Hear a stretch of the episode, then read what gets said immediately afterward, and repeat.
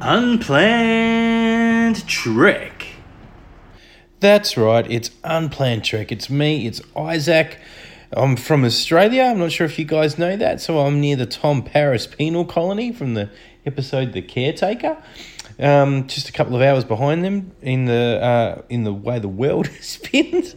Um, and you know, I'm in the same room as I was last time when I had my dog snoring, and she looks like she's capable of doing it again. So we'll see if that happens this time. Do you have any Star Trek named pets by any chance? If so, let me know who they are and maybe send me a photo at Unplanned Trek. Love to see it. Now we're going to get straight into things. This episode, the Kir'shara, great episode of Star Trek Enterprise. It was like the conclusion of a story arc. I'm not sure if it was a two-parter or even more, but um, because I'm not watching them in order now. But it was enjoyable. Um, I would give this episode uh, at least an 8 out of 10 and, you know, really showcased the good um, of the, you know, the prime characters in this franchise, that being Archer, Trip, and T'Pol. We also get to see some of our favourite aliens. We get to see Vulcans, we get to see Andorians, and particularly Shran, who is absolutely a favourite within this, um, within Enterprise. And yeah, let, before we get, you know, let's get running and see who gets the votes in this episode.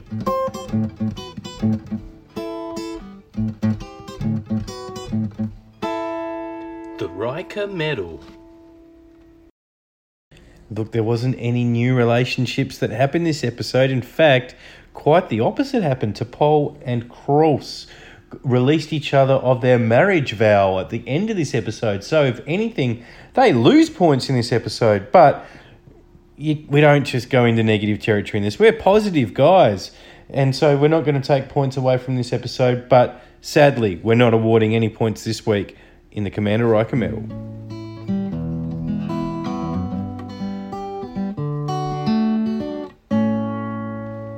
The Captain Jean Luc Picard Medal.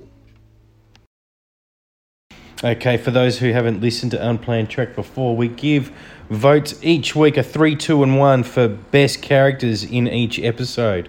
So this week, one vote goes to Commander Tucker.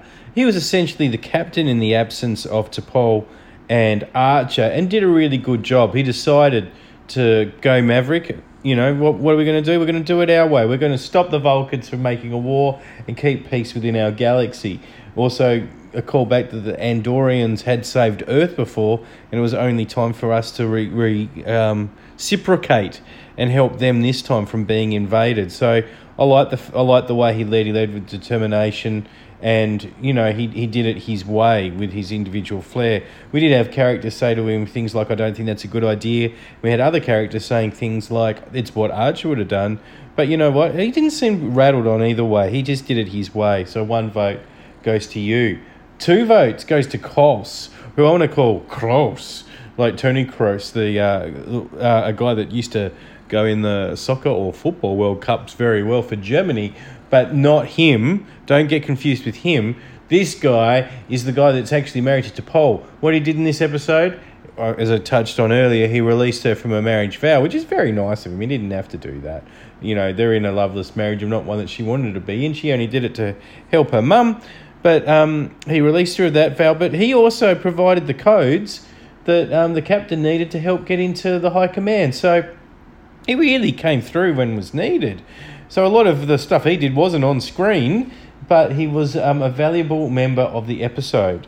But three points, and I can't stretch this enough. Three points. We would have given him more if we could have given him more. But three points. Captain Jonathan Archer. He just leads the way remarkably well in this episode he's got Surak's katra in him, which is, you know, kind of keeping him pretty focused and determined on one particular task. But he fights with fire, and at the end of the and later on, he gets someone with a Vulcan nerve pinch, and that's just the cherry on top. Seeing a human doing a Vulcan move, oh, what glory!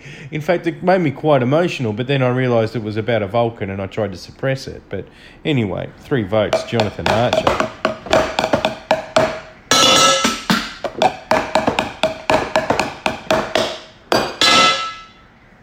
The Keiko O'Brien Medal.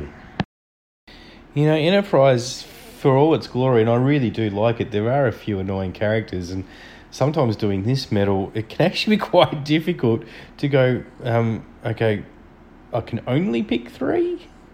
But uh, this week, it, it we, we, you know, I scratched my head and I was being able to do it. But the first vote we're giving out this week, oh, did I just reveal it? This weed, did I say? This week is to Malcolm Reed. So the vote this week to Reed. One vote. Only one vote. Um, the reason why is he really didn't like Tucker's plan. And at the start of the episode, he's like, I'm not having any part of this plan. To which Tucker went, Well, it's the plan. Get, you know, we're doing it. But the um, other thing he did he was the first one to realise that Soval was missing. But in a sense, that's his job. And his job's actually to make sure that people don't go missing. So one vote to you.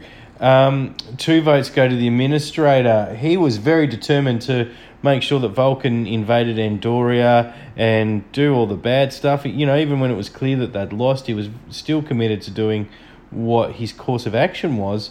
And also, he also um, had a Romulan buried somewhere in the caverns of Vulcan um, talking about reunification. And I thought to myself, good luck with that storyline. See you in a couple of centuries.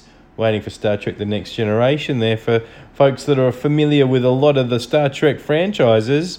But yeah, that's not going to happen quickly, Administrator. But three votes this week, and for clearly the right reasons go to Ensign Travis Mayweather. Now, he's the pilot, right? And they talk all the time about how good a pilot he is. However, the Andorians come, they steal Soval, they go into Nebula straight away. I've lost them. Now, he didn't lose just a ship, he lost the entire fleet. He should be able to go in there and at least find part of a fleet, but he gave up very quickly. No, lost them. You know, you got to be better than that, Ensign. You got to stay on their tail. You got to find warp signatures or any other traces of emissions that you can find out there to help you with your piloting skills. And if you don't have any of that, you got some of that piloting intuition that I'm sure it's well ingrained in you. Use it.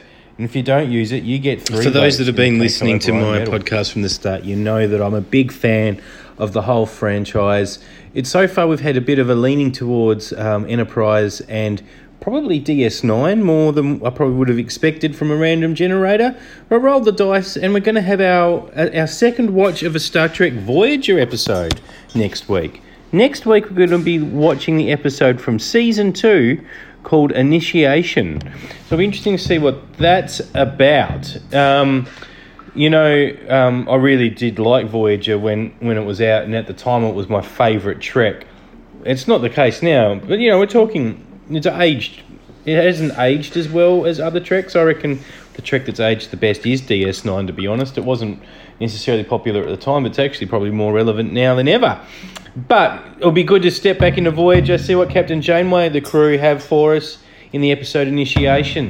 If you're um, wanting to keep up with my podcast and what I'm doing, make sure you watch it this week and see if you can have a guess of where the votes will land in that episode. Feel free to tweet me at Unplanned Trek with your thoughts um, before um, I record that podcast because I could potentially add your thoughts into the um, mix as well. All right, guys, thanks again for listening. I'm always up for feedback, so feel free to hit me up on Twitter. Um, and yeah, keep listening to Unplanned Trek. It's just not what you'd expect. That's because it's unplanned Trek. Unplanned.